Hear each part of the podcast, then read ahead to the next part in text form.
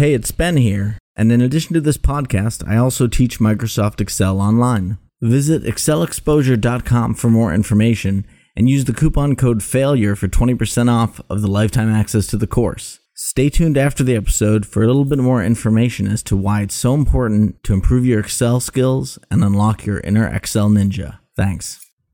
Hey there, this is Ben Currier, self proclaimed world's number one failure. In this podcast, we'll learn about the hardest moments my guests faced and the failures they endured on their path towards making it. I hope you enjoy.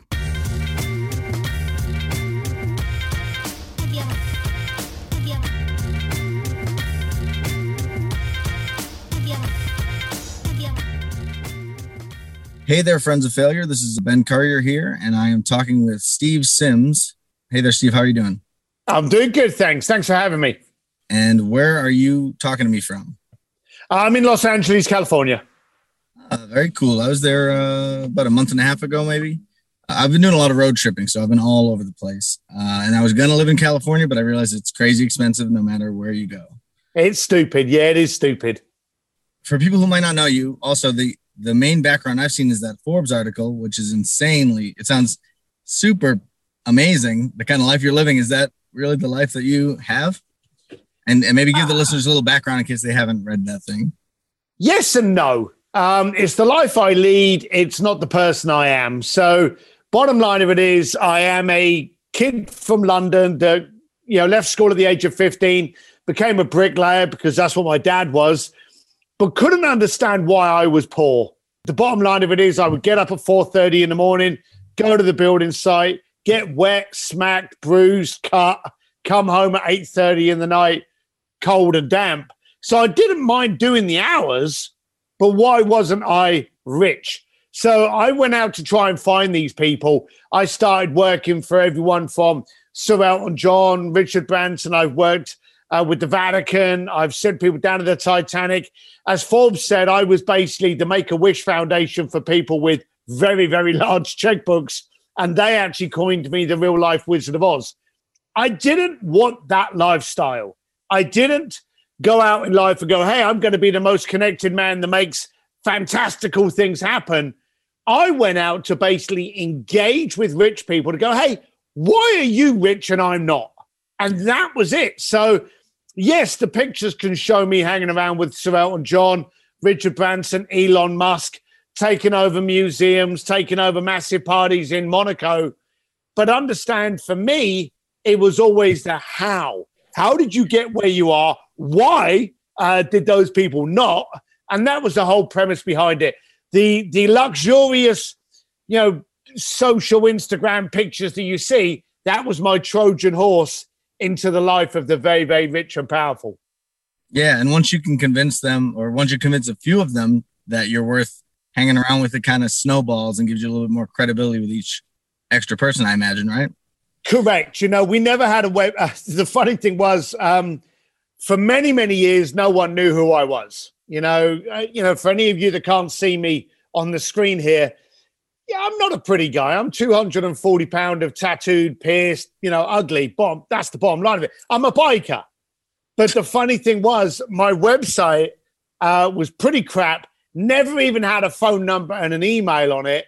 And we didn't realize this for probably about six years but it didn't matter because, again, once you looked after one billionaire, guess who they know? So I was getting all these introductions. And then one day someone said to me, How do we contact you? And I was like, Well, you know, I've got a website. And the guy was like, Yeah, but you got no phone number or email on there. And I realized we'd never needed it. So that's when I really started to realize the whole premise behind being a solution, being an asset, and referral marketing. So is it all about uh, having like a go giver kind of mentality and make sure whatever you're doing, you try to either be connected to people who know each other. So like I know a guy kind of thing who has yeah. what you're looking for. I was uh, look, I'm a, I'm also an arsehole. And I'm, you know, I, yeah, I, I move with purpose. And of course, I'm 55 now. So I haven't got many, many years left. So I'm a cynical arsehole, which is even worse. So if there's no point or benefit, from the outset, even if there's a risk of it not happening, there's got to be a goal and an aim. So every conversation I've got into, I've got into with a purpose. Everyone that I've spoken to, and as I say, um, my relationships with Elon Musk and Sir Richard Branson and all the other people that we want to name drop, they didn't happen by accident.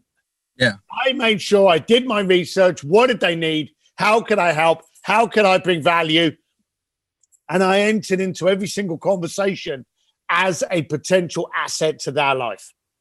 I think that's huge because a lot of times I'm sure they're used to people just literally trying to take as much as they can from them or get something every time. Them.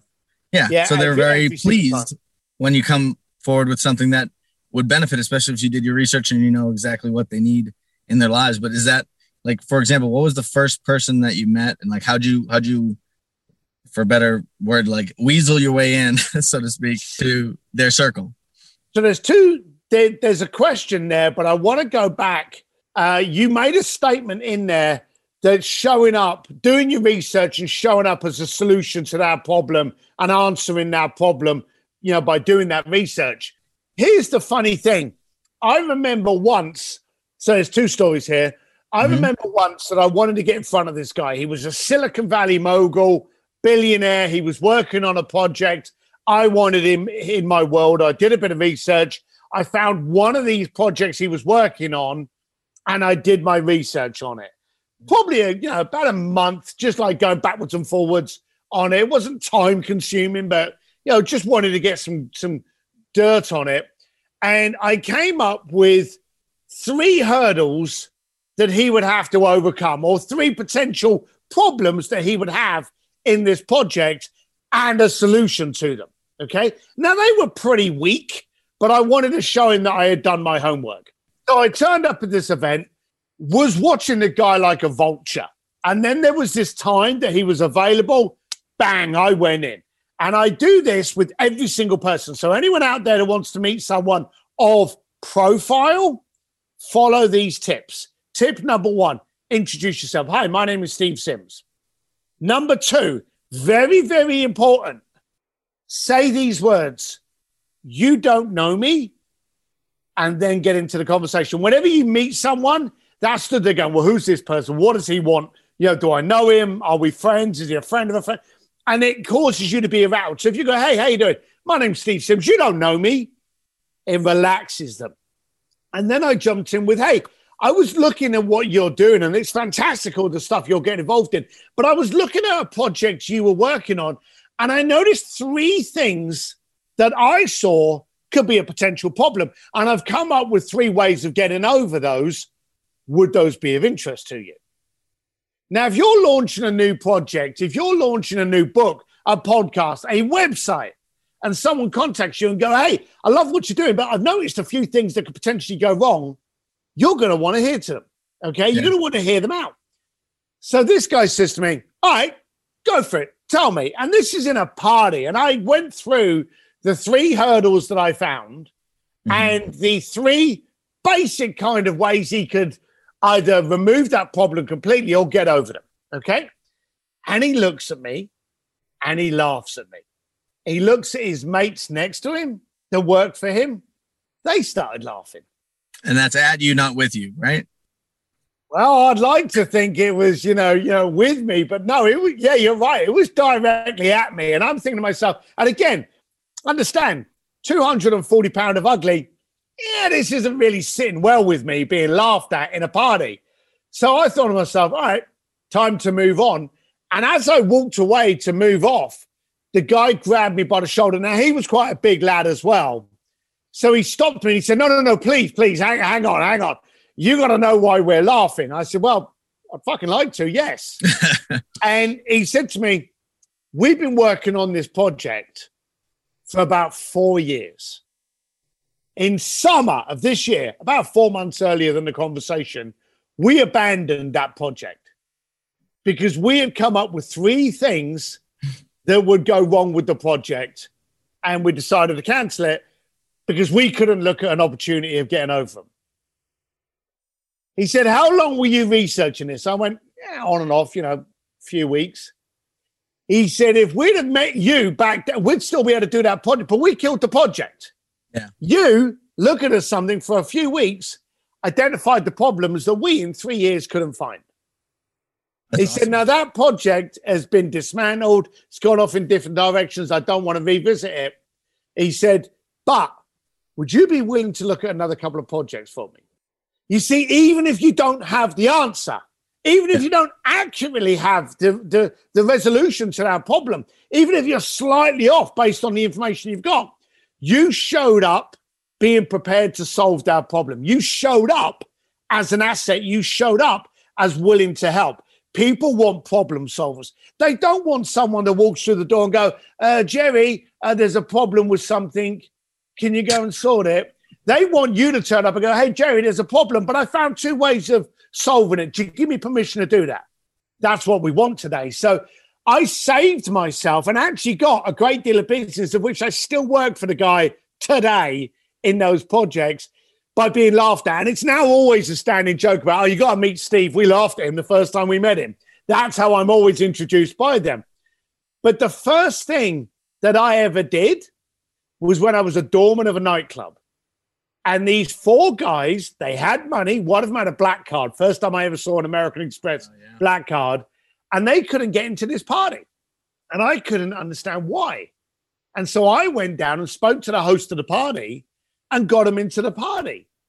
And I realized the reason that they hadn't got into the party was that they had they hadn't asked the right person or the right question. But more importantly, they were terrified of being refused because they were like up and coming socialite guys. They had money. But the whole thing that was keeping them down was embarrassment. Embarrassment of the host of the party going, sorry, guys, we can't let you in. I didn't give a shit. I had never had any embarrassment. But I realized how many people had embarrassment and with and people even today, especially entrepreneurs. How many entrepreneurs do you know won't try something in business, not for fear of it failing, but for fear of people laughing at them? Yeah, or at least just even you know bearing your true soul or your true self to the world, and, and what if they don't like it? You know, a lot of yep. people just avoid doing it because of that fear. But I mean, if you never do it, then you just die with no one knowing who you are. Yeah, I remember a friend of mine uh, said to me that the definition, it was Joe Polish. Uh, he said the definition of hell is to meet the man or woman that you could have been. Yeah. I want to be on the other side of that. So I want to make sure that I take all chances, shots, and when I fail, hurrah, that's where the education is. That's a great way to do it. I think people on their deathbed are good examples of why, you know, what you regret in life. A lot of times people who are dying, they don't regret not working enough in the office or whatever. They regret all those chances they didn't take for those big dreams that they just let kind of float away and not really actually do anything to make it happen out of fear, out of whatever the thing is. You know, a lot of people just try try to stick with, you know, here's the the blueprint I got for how to live a life, you know, and go to business school and do all this stuff. And they really truly want to do something else, but the fear of, you know, just putting yourself out there can stop them. And that's really what you regret. If you do what you're doing and take every shot and take every risk, it's very, uh, very unlikely you'll be regretting that on your deathbed, you know, as you're looking back on your life because you're like, well, I tried everything I could and I don't, you know, I don't know what else I could have done to do better. But definitely doing a mediocre life is something that's certainly regrettable, at least I would think. I've always had this this vision, and I think it'll happen. When I'm on my deathbed, and they always say your life flashes before your eyes before you finally go.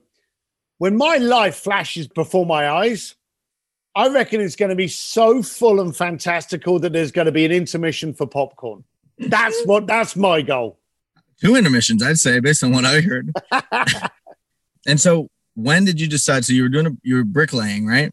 Yep. What was the moment that you decided to do? You were you were you were like, why am I expending so much effort and getting almost nothing for it?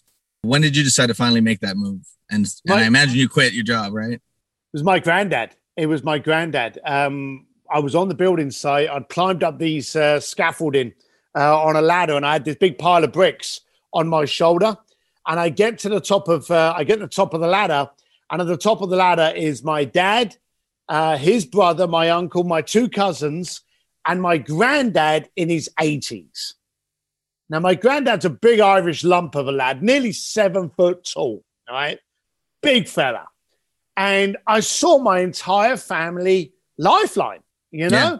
And after uh, tea break time, 10.30, we're all huddled in a caravan trying to get warm. It's raining outside, usual typical England day. And I squeezed through all the other builders and laborers to get to my granddad, who, because of his age and his size, was hogging the heater trying to get warm. And I went up to him and I went, Granddad, Granddad, did you ever think you'd be doing this at your age? Now, that's a very rude question. And quite simply, I should have just got a smack in the nose from him, but I didn't. He didn't look at me. He carried on blowing into his cup of tea to just cool it down a bit before he could take a sip.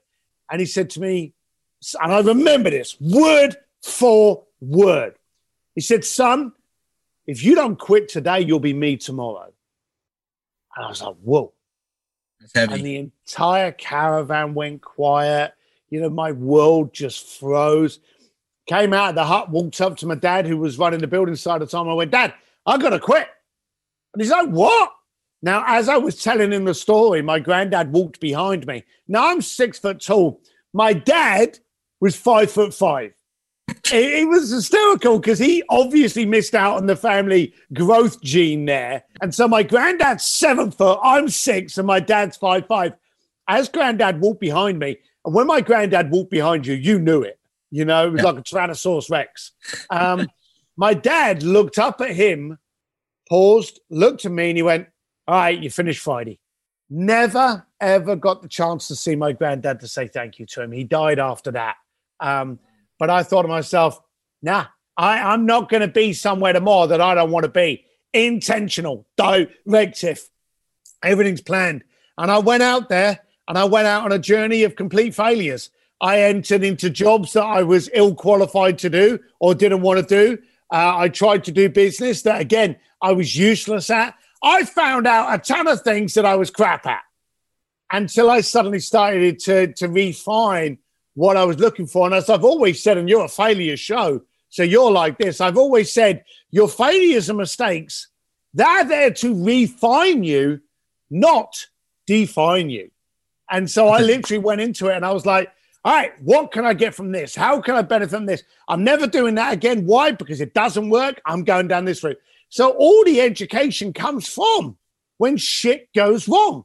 You know, if everything went right for the rest of my life, I would truly be devastated. You'd have a big ego, probably too. Uh, yeah, I'd probably be a bigger prick than I am now. But you yeah. need stuff to go wrong so you can go, ah, where, where did that go? Where's the source, the nugget, the hook in that that could benefit me for the future? Yeah, and and the other thing is some people avoid doing things just because of that fear of failure, but the only way to to get those failures and get those lessons and learn those things is to be trying new things and you know putting yourself out there. And i think too many people they want to stack successes and avoid any amount of failure. And they think that successes will will define them so to speak. I mean you know more people than i know who are billionaires. I've only known a couple. But would you say any of them had no failures? No no you, you're kidding? So i was in a room and i won't mention his name but I've been invited to this party by this very high profile entrepreneur that everyone will know. And we walked in there, walked up to the bar, got an old fashioned. He looked around at the room and he started scouting. And he turned around and he said, Great, we're in a room full of failures. And I thought to myself, Oh, he's not happy. But he had this big smile on his face and he went out and started mingling with everyone. You see, I noticed that the most successful people in the planet are serial failures. Yeah. They're entrepreneurial failures. Everything goes wrong until it goes right. And it only really fails when you stop doing it. Yeah. So when he turned around, he went, Oh, great, room full of failures. I was like, Yeah, I like I like the way you put there. So no, absolutely every single one of them that I've dealt with um, has learned from stuff. Yeah, so I think people need to get more comfortable with it and not view it as a bad thing. Certainly, I know there's a lot oh. of stigma around the word. That's why I put it on my license plate and was trying to figure out ways of getting past it. Because my problem is I can't. I literally cannot learn things unless I do it. Like I can read a self help book a million times, but until I try some stuff and fuck it up for a while, I really can't learn lessons. Like for example, money doesn't buy happiness. Well, I need to go experience that because I'm gonna still think it makes me happy because until I know that it doesn't, I won't believe the people who are telling me otherwise. So it's it's interesting because you know you can learn from other people's failures, but really your own are the best lessons. You know, And the thing about rich people that we were just talking about is that you really only find out about them once they're a success. You don't know their failure times and they don't tend to brag about it. So you usually uh, see their kind of their best version of themselves, but you don't get that path that they took and all the things that they did wrong or things that, you know, haphazardly got them to the place where they want to be. And it seems like once they get there, oh, they should have, you know, they were destined to do that. And this is like a genius guy who would have been a billionaire no matter what. But really, you got to just keep trying different things and see what it is because otherwise, I mean, unless you're a freak of nature who happens to avoid most of the pain in life, I mean, you're still going to have failures. There's no way you can just succeed at anything or at everything you try. And so I always look at it as just certainly a stepping stone on the way to success. But one of the things I think is important is when I do have success and I do have any kind of good things happen, is try to figure out what are the failures that I encountered that made me not fuck this one up. Like I I I did these things right, but if I hadn't learned these lessons in the past, I wouldn't have done those things right, you know, to try to remind myself that it's important to to mess things up. Like whether it's building a website, like you said, not putting your email and phone number.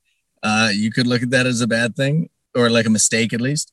But who knows what would happen? Maybe you would have got distracted by other things if people were contacting you. I mean, who knows? A lot of people don't just don't do things because it's scary. But I like to do too many things, which probably isn't the right way either. You want you want to focus a bit, but I have such you know bad ADHD that I want to jump to the new shiny object that entices me because so I, I work in corporate finance and accounting. I'm done. I'm I'm out of that forever. I've I don't know if you know the backstory, but I've been fired from every job I've had since I graduated college. And the most recent one was like a month ago. And I just can't do it. I can't have a boss. I can't be working in finance because if I'm doing finance all day, my finances, I don't even want to look at them because I'm already so done with finance. So I need to do anything else so that maybe I can figure out my own shit because it's for people I don't like. The billionaire that I used to work for is a total asshole, would like not pay his vendors on time and stuff. And like I'm sure they're really good billionaires, but just some of the mentality that comes along with like, you know, the high score mentality of, you know, upping your your number can produce some people who are like not the best. I'm hoping that the people you've met have been extraordinarily good and generous people, but I imagine there's a smattering of those who got there through being kind of a prick. Yeah, I've, look, I know some narcissistic pricks. Um, most of the most of the billionaires that I know that I like that I continue to work with uh, work on relationship capital, and you know you get far you get far further by making sure someone's in your world that is a cultural and relationship fit. And when you have got that person in your world, you lock and load them, you keep them there, you entice them, you make sure they're looked after. So you've got the narcissistic pricks that will, you know, pay the bills late and then settle on a third of whatever the invoice is. Those aren't my kind of clients. My kind of clients want to be able to kind of like, you know, work hard, create impact, and, and leave with leave with grace. So no, those are the people I work with. And I'm very lucky. I'm in a position of life that even though I have worked for some narcissistic pricks, I've been able to go, no more, not working for you, and been able to move over to my other people. Yeah, and so you say clients. What is your? What would you say your business is? What do you? What do you?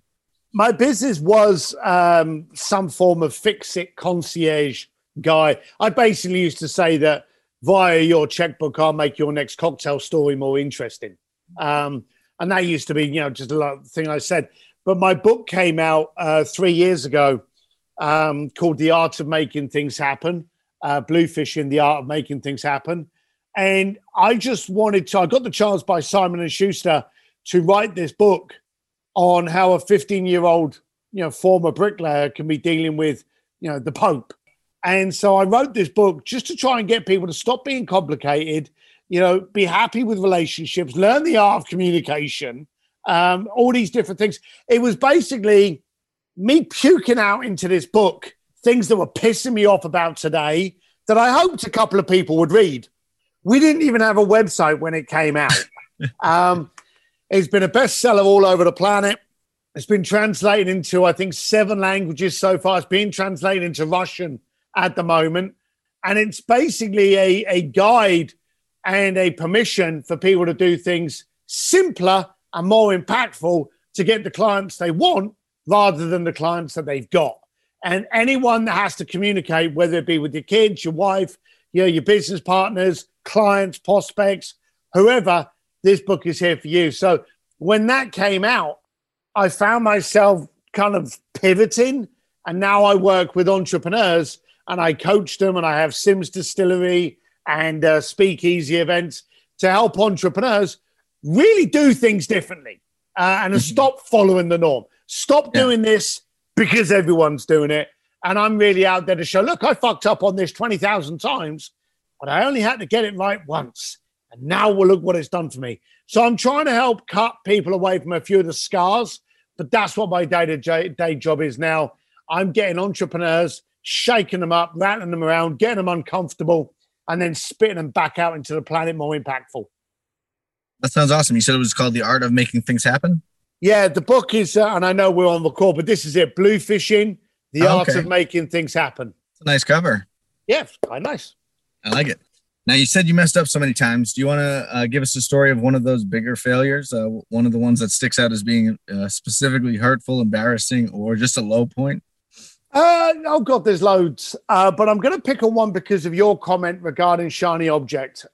I have a little saying in my head, in my head now, but I also verbally say it out loud. Every time I get on into a shiny deal, and I mean shiny, meaning it's got a name behind it or a big brand or something like that. When I've got the proposal in front of me, I utter these words to myself. I actually say, okay, I hate this. Now let's see if it's going to force me to love it. Because as entrepreneurs, we naturally love everything. In fact, the hmm. easiest way, I have a, state, uh, a saying, the easiest way to make an entrepreneur go bankrupt is to do this. Walk up to one of them and go, hey, I bet you couldn't do this for $10.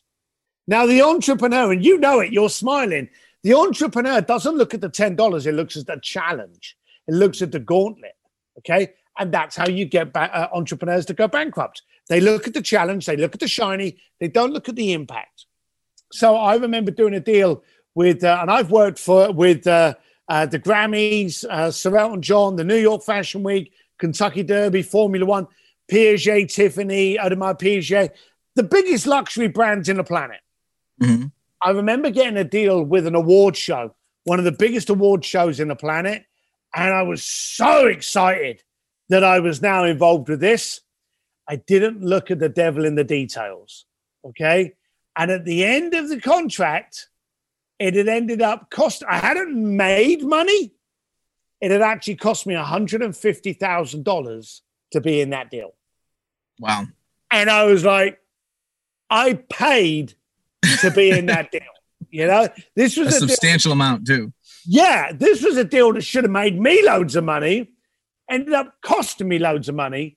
And I always re- I realized that I'd focused on that gauntlet over money kind of thing. So now I learned from that. And the following deal I got was with Sir Elton John for his Oscar party.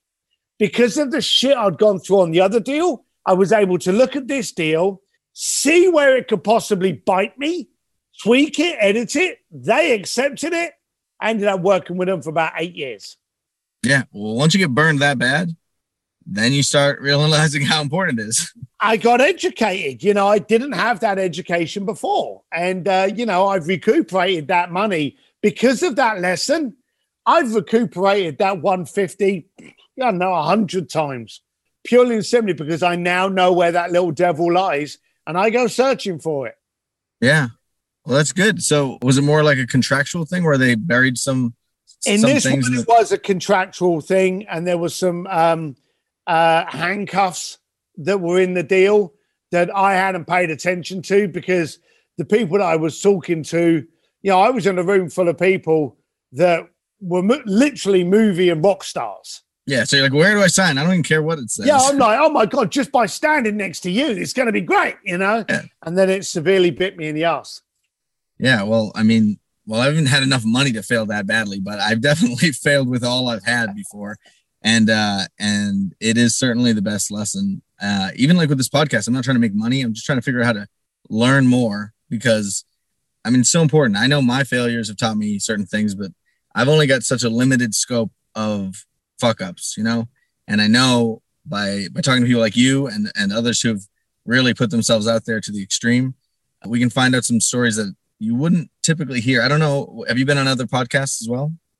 Uh, quite. I have a joke that I am the podcast slut. I have Perfect. been. I've been on like 300 plus podcasts. So uh, yeah, and I've do, been on. I've been on a few.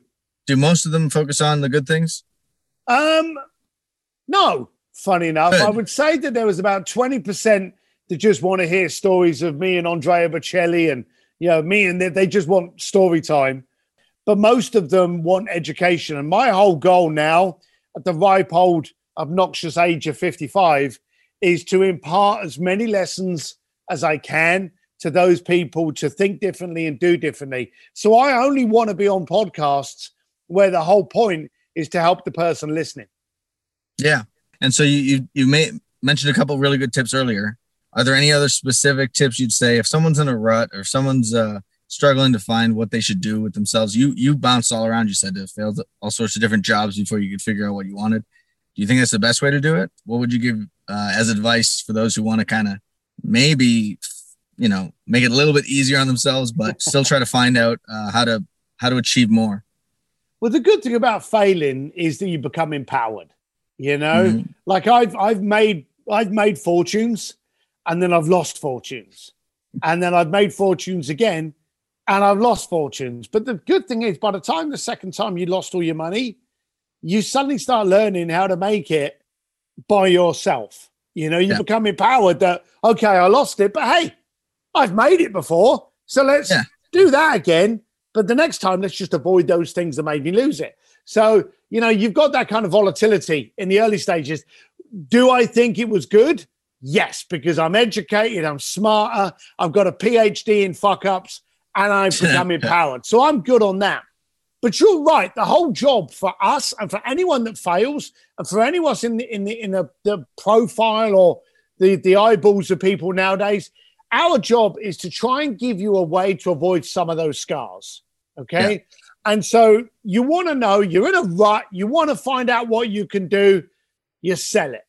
Okay. This is this is the easiest way to help you. You're in a rut. Okay. What you got to do is you've got to analyze what can you do easily that somebody else can't? Now, maybe this is write good copy for a website. Maybe this is produce someone's podcast. You can't be a podcast host, but maybe mm-hmm. you can package it and produce it for them. Maybe you, you're good at data entry and reaching out to good guests. Whatever you can do that's easy for you that's your solution. Then go and find someone who's got that as a problem. Especially now, if it's difficult for other people. If it's a typically well, yeah, difficult thing. Yeah. That's yeah, that's why I'm fo- what is easy for you? Because if it's easy for you, it ain't easy for somebody else. Because yeah. we've all got these kind of things. So once you know what you could do easily, find someone that's having trouble with it and invoice them. Yeah. You know, sell you as the solution. Now, here's the one beautiful thing and the big misconception people get into business, and the first thing they do is, oh, shit, I better have a pretty website. Okay. Gives a crap. Everyone can have a pretty website. I could say that I was running for president tomorrow, and by tomorrow night, I could have a fantastical website. Okay. It's very easy to get a good website done. But if you're a solution to someone's problem, no one cares. When was the last time you went online and looked up headache tablets and tried to find the website of a headache tablet company. You don't. You go into the pharmacy, you pick up a headache tablet, and when you've got a headache at two o'clock in the morning, you don't give a shit about the logo. You don't give a crap about the packaging. You cares that it solves the problem. Yeah. No one's ever visited a website on the milk they buy. You know, you just don't do it. So focus on you being a solution. On all those other peripheral things, they go away. No one cares. Yeah. And I get I bet some of the struggle is to try to get in there enough to even show that value to people, to get past their shields that they might have in order to show that solution that you might be able to provide. Well, the first client you're going for doesn't need to be Elon Musk. Okay. Course, yeah. You know, you it very, be. no, it won't be. Uh, my, it, I never contacted Elon.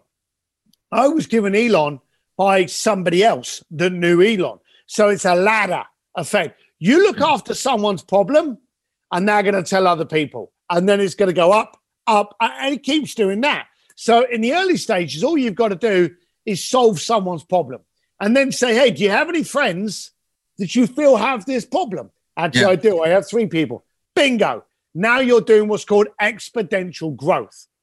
Yeah, and everybody, I, I mentioned a little bit earlier, but everybody wants to, if they don't have the solution, they want to be the person who says, "I know a guy who can do that," you know. And if you're that guy, eventually someone above them was gonna ask for some help, and if they can't do it, but they know you can, they still get credit a little bit for, you know, Yeah. introducing you to them. So it's it's a win-win across the board, and then hopefully you're helping the guy uh, that they're talking to.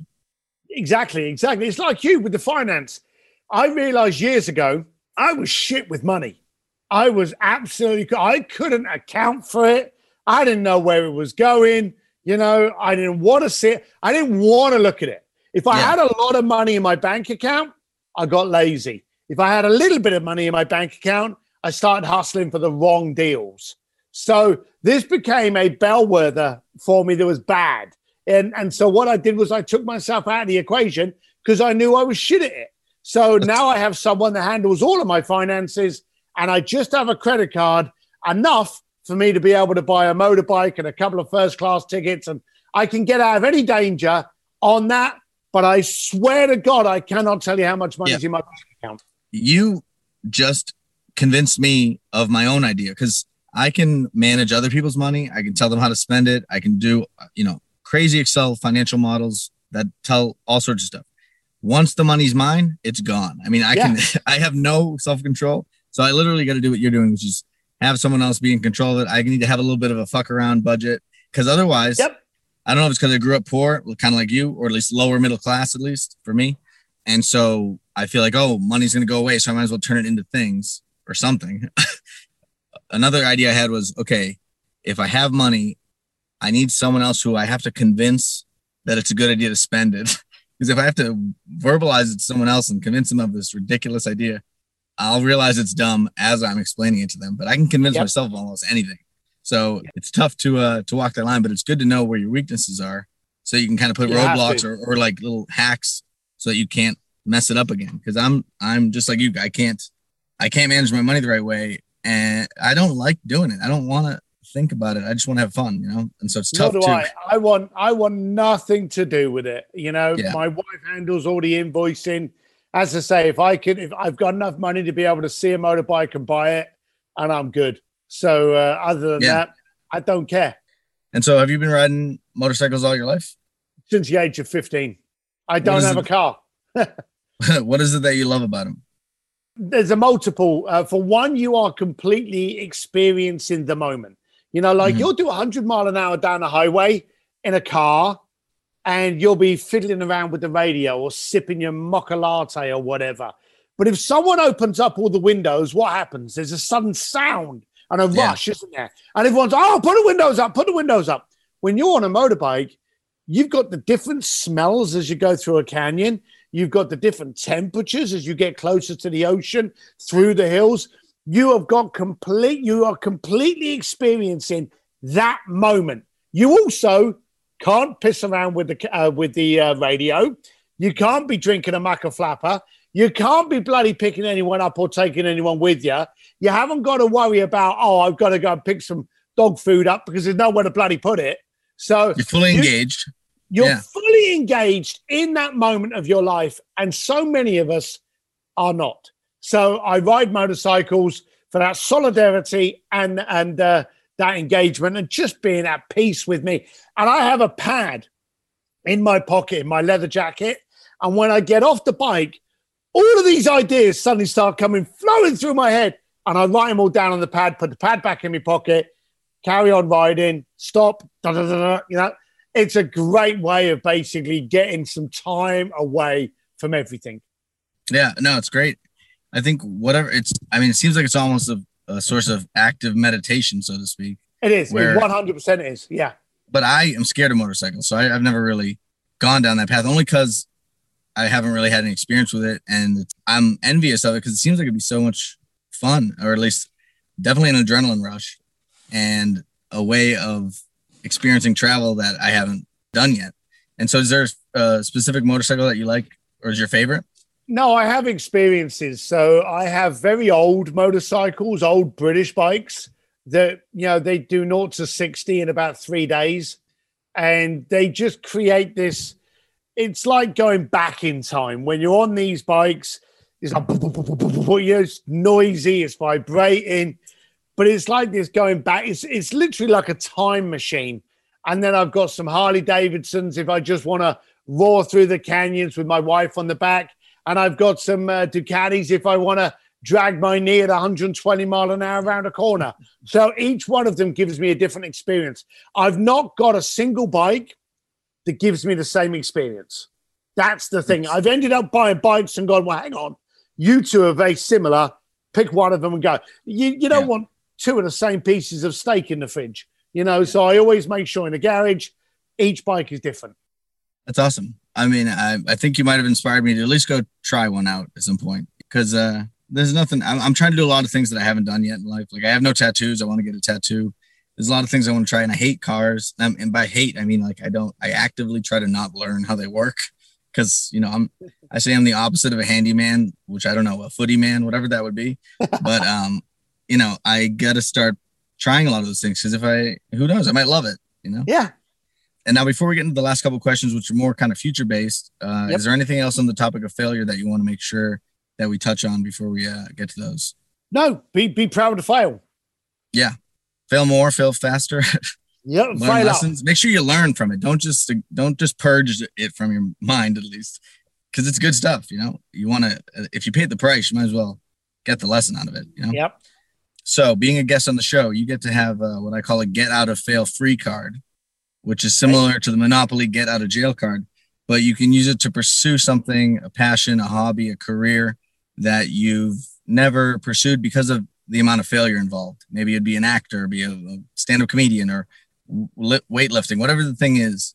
You can use this card to make, basically make it so that you won't fail in it. Is there? I get the sense that you probably would, would do almost anything, but uh, is there something you would use that get out of fail free card for? probably the only thing I would use it for is in my marriage. Um, oh, that's a good one. You know, because as entrepreneurs, every now and then we do things and you go, oh, maybe I shouldn't have done that, or I bought another motorcycle and maybe I'm in trouble. So, you know, I would use that in the relationship because those the relationships are always the things that benefit from a good good life. They're yeah. always the first things to get hurt by it. So yeah. I would say that I'd probably keep it in my back back pocket if I said the wrong thing to my beautiful wife. yeah, um, but that's a great way to use it. I, I don't think anyone's used it for relationships. So I like that. and then, what is the next big thing you're going to fail at? What's what's your next big failure? What are you doing now that or going to do that you have no idea what you're doing and you're just going for it? Well, I'm writing another book. Um, there you go. And I want it to be better than the last one. So I'm writing Go for Stupid and let's see where it goes. I just want, I want to get as many people as possible uncomfortable and yeah. impactful, and that's my goal. So it's called Go for Stupid. Go for Stupid. It'll be released next year. Nice. I'm trying. This whole thing started as me writing a book called The Power of Fucking Up or something like that. Yep. And then I realized I could, you know, get some more insight, you know, from other people. So I, I definitely appreciate you coming on and sharing your insights. Uh, is there somewhere you want to point people, maybe a website without a phone number and email that they can go check you out? Or uh, what would be the best place to find out what you're doing? So there's a whole bunch of places. For a start, I've got a completely free Facebook page called An Entrepreneur's Advantage with Steve Sims. Um, you can find me on stevedsims.com. You should definitely go to simsdistillery.com and learn about my inner community where I converse with you on the problems you have other than that, that's it. You know, look up me on Steve D Sims on Instagram and look how pretty my freaking life is. You know, just all that kind of shit. Awesome. Well, thank you so much for being on the podcast. I appreciate it. And who knows, maybe someday we'll have you on again once you release that second book. I certainly commend you for all the stuff you've done, but I also know writing a book is not an easy thing. So great job with no. uh, with that Bluefishing one. And I'm glad you're going back into it because I'm sure it would be a shame if all the things you've learned didn't get passed on in some way to the people that need it. Thank you very much. I appreciate it. Well, thank you very much. Have a great rest of your day, and I hope uh, it goes well. Cheers. Bye. Thanks for joining me on the Failure Guy podcast. If you enjoyed it, feel free to tell somebody. And don't forget, always try to fail it till you nail it. Till next time.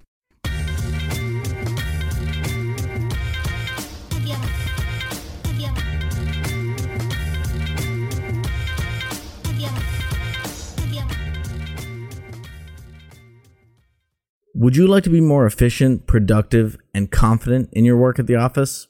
Over 750 million people worldwide use Excel, yet it's still a misunderstood and frequently misused tool. That's why I created Excel Exposure, so you can work smarter and not harder. The Excel Essentials course gives you over five hours of in depth video lessons. Plus, it comes along with my master workbook, which has every function, shortcut, and all the examples to follow along. Investopedia actually included my course in their list of six best online Excel classes of 2021, saying it's best for visual learners. As someone who's an expert in failure, I can certainly teach you and your team how to avoid spreadsheet failures and create bulletproof Excel documents. Use the coupon code FAILURE for 20% off of the lifetime access price. Visit excelexposure.com for more information and also my existing award winning free training.